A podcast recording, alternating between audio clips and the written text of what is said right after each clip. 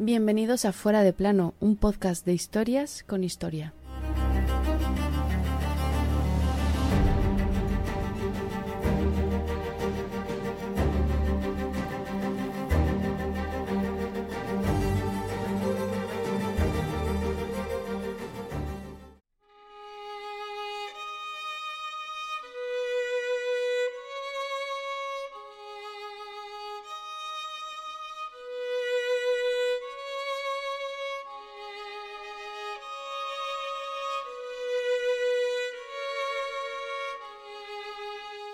Eran las dos de la madrugada del 21 de septiembre de 1558. En la mano derecha un crucifijo de su mujer, la emperatriz Isabel. En la otra un cirio de Montserrat.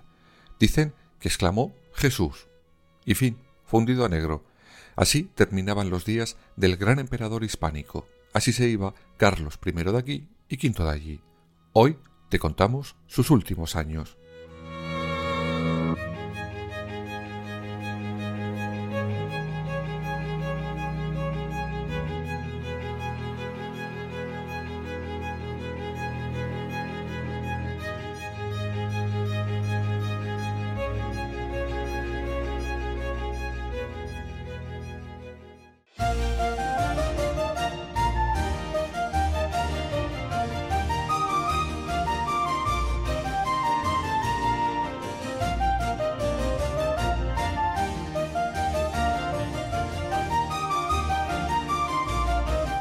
Unos últimos años que arrancan en Bruselas el 25 de octubre de 1555.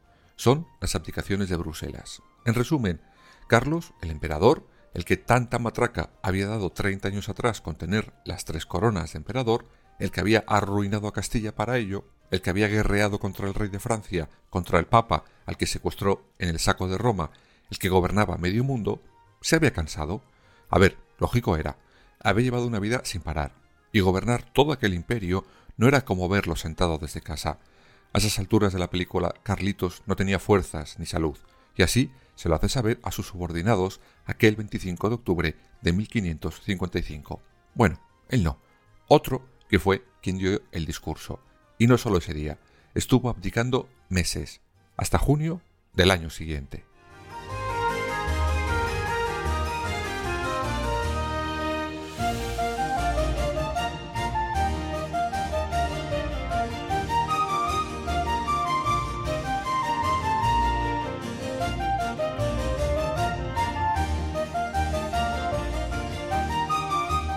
Sé que para gobernar y administrar estos estados y los demás que Dios me dio, ya no tengo fuerzas, y que las pocas que han quedado se han de acabar presto. Y porque ya en este tiempo me siento cansado, que no os puedo ser de ningún provecho, como bien veis, cual estoy tan acabado y deshecho, daría a Dios y a los hombres estrecha y rigurosa cuenta si no hiciese lo que tengo determinado dejando el gobierno. Este fue el resumen del discurso de esa primera abdicación de Bruselas, con esto entregaba por una parte a su hermano Fernando el Sacro Imperio Germánico, aunque éste ya llevaba tiempo ejerciendo de emperador en la sombra. Realmente el 25 de octubre abdica solo de sus territorios en los Países Bajos, pues Carlos I de aquí y V de allí tenía que ir abdicando uno por uno de todos sus cargos, de todos sus territorios, y eran unos pocos.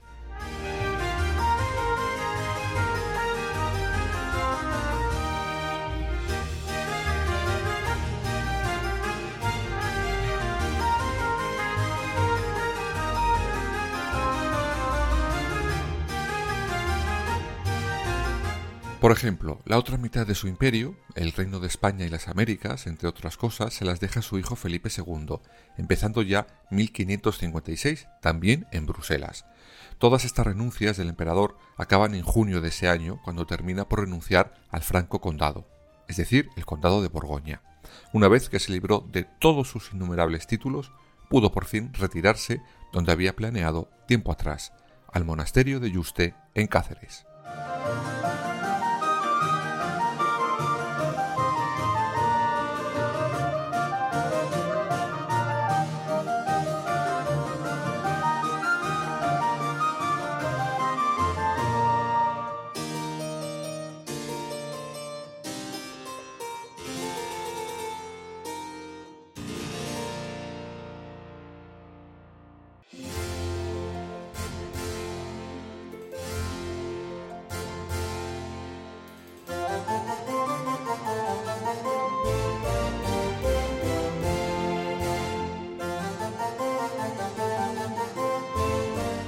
Antes de comenzar a abdicar, Carlos I escribe a los monjes de Yuste y les informa primero de su intención de ir a vivir con ellos y les da instrucciones detalladas de lo que quería antes de ir allí.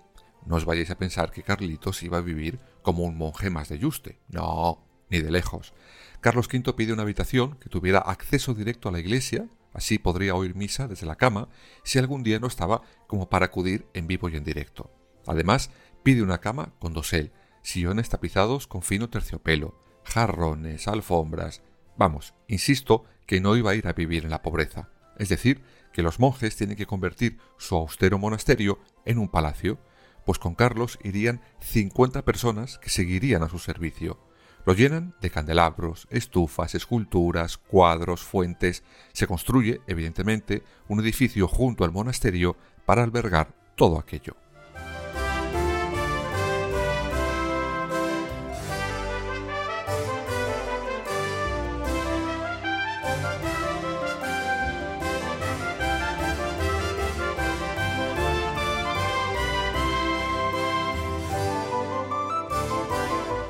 El 3 de febrero de 1557, Carlos I llega por fin a Yuste.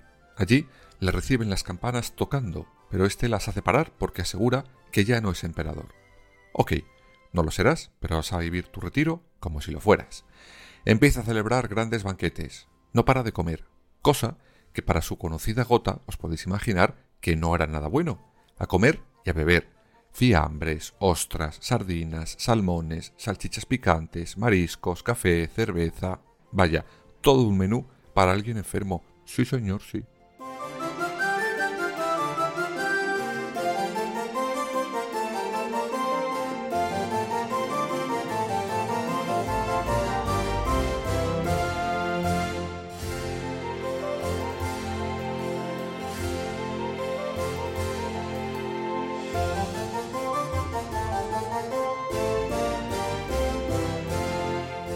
¿Y qué es lo que hacía Carlitos todo el día en el monasterio? Pues distraerse. Empieza el día con su confesor o en misa, o escuchándola desde la cama, depende del día.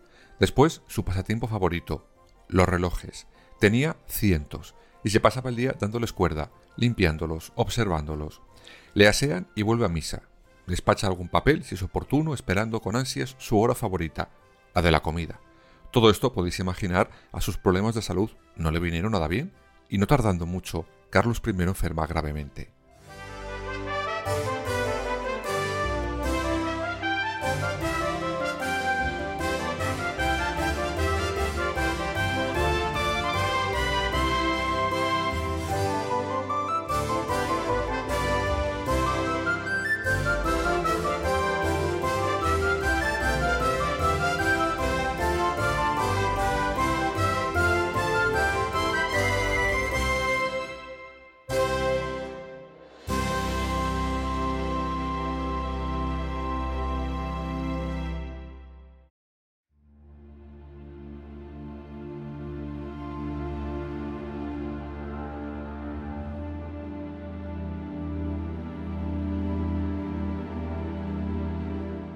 Y él, que no era tonto, sabía que no le quedaba mucho en este mundo, y por eso decide, mm, ¿cómo decirlo?, ensayar su muerte.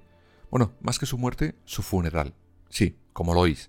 Se metía en el ataúd y escuchaba las oraciones por su alma. Se vestía con la ropa con la que quería ser enterrado, el día que fuera, y se deleitaba dentro de un ataúd escuchando las oraciones de los monjes, los cánticos y las campanas doblando por su muerte.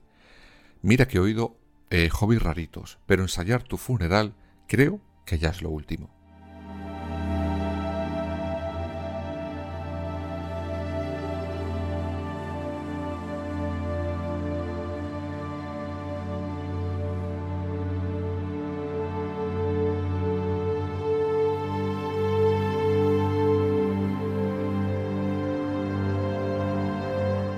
A finales de agosto de 1558 Carlos V empieza a tener unas fiebres enormes. Algunos en su día lo achacan a una insolación, pues días antes se había pegado una comilón al aire libre, bajo el sol de Cáceres. Una maravillosa idea, sí señor. Creen luego que es la gota que le atormenta desde hace años, pero el médico se da cuenta que algo raro hay. El 2 de septiembre le extraen mucha sangre. Unos días después parece que mejora, pero el día 8 volverán las altas fiebres.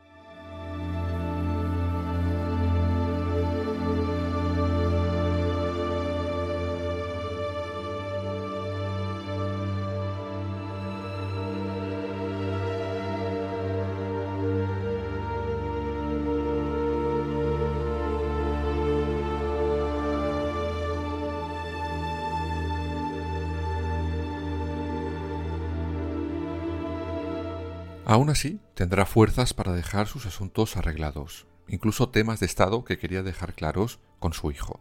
Los ataques de fiebre le aumentan. Sus últimas horas parecen cerca, aunque algún ayudante se resista a creerlo, pues ya casi le habían enterrado tres veces en esas semanas. Pero sí, esta vez sí era la definitiva. En la madrugada del 21 de septiembre de 1558, después de haber sufrido todos los dolores posibles durante esas semanas, la vida del gran emperador Carlos I de aquí y V de allí se terminó.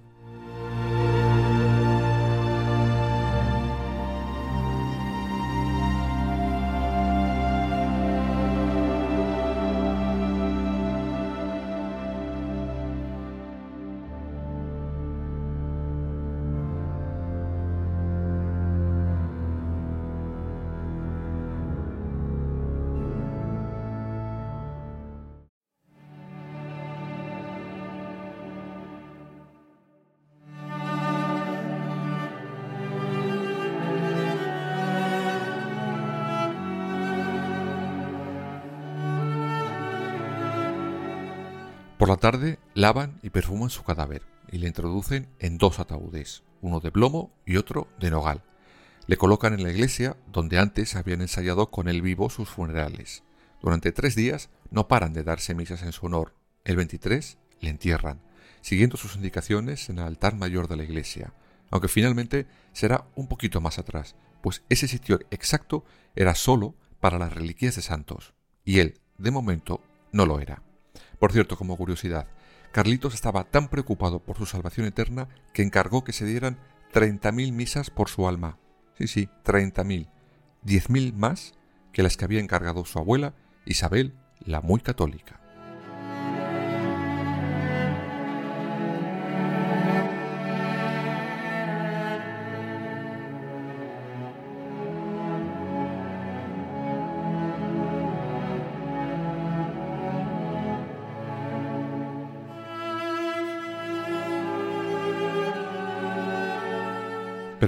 Entonces Carlos, el emperador, ¿de qué murió? ¿De gota? ¿Por su dieta a base de grasa? ¿De una insolación? Pues no. Siempre se había pensado que la gota había sido la causante junto a otras pequeñas enfermedades más. Pero no. Lo que realmente mató a Carlos I de aquí y V de allí fue un mosquito.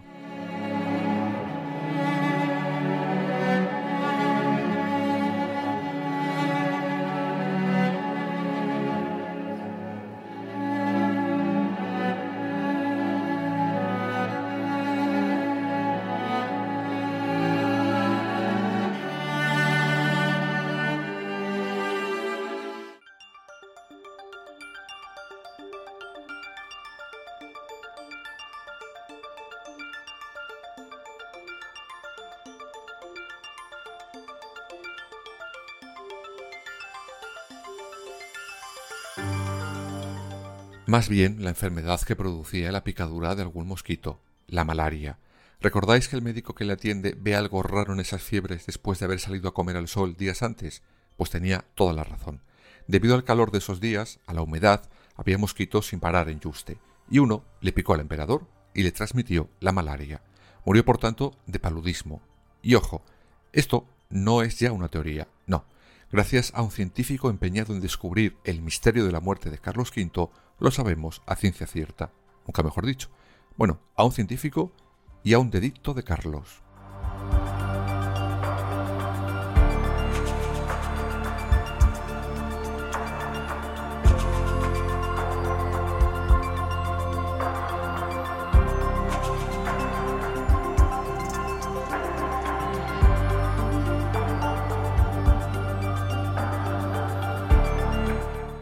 Julián de Zulueta había visto una fotografía de la momia de Carlos V y se quedó con la intriga, con esa imagen grabada en la retina.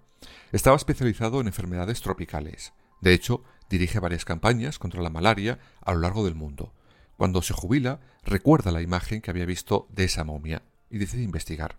Pero claro, aunque Carlos I murió en Yuste, finalmente sus restos, como la de todos los demás reyes, estaban ya en el panteón del monasterio del Escorial, y para acceder a esa momia e investigar las causas de la muerte del rey necesitaba el permiso del rey de esos momentos, el emérito campechano Juan Carlos I, y éste le dice que ni de broma.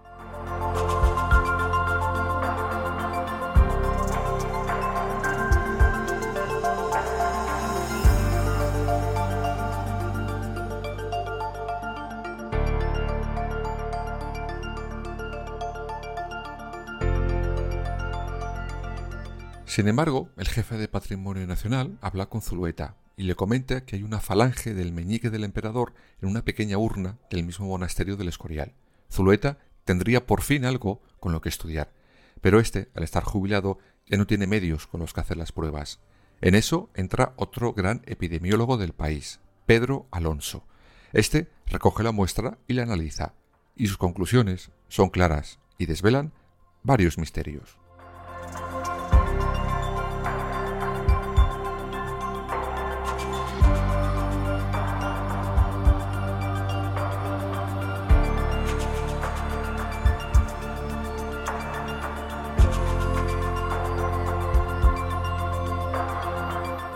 El primero es que efectivamente Carlos I padeció de gota toda su vida, pero no le mató. El segundo, y más importante, es que la causa de la muerte del emperador fue la malaria. De esta manera se puso fin al misterio de la muerte del emperador casi 500 años después.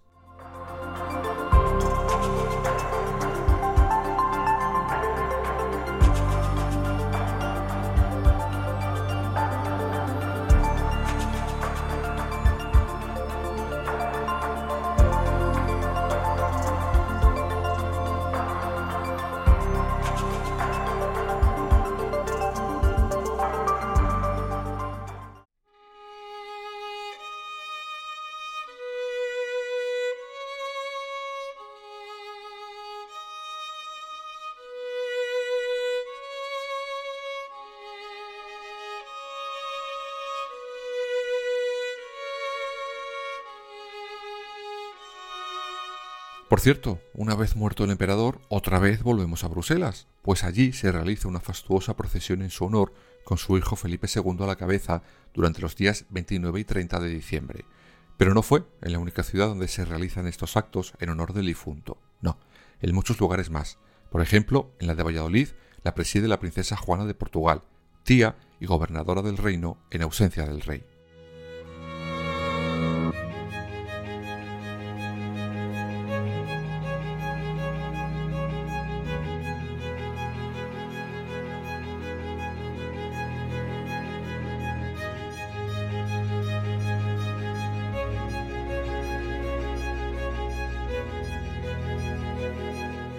Lo que está claro de nuestro protagonista de hoy es que con Carlos V el mundo cambió por completo.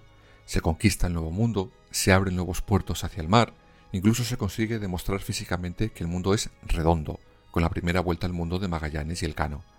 Carlos I de aquí y V de allí vio con sus ojos muchos de los grandes cambios del mundo del último milenio. Les vio y les protagonizó.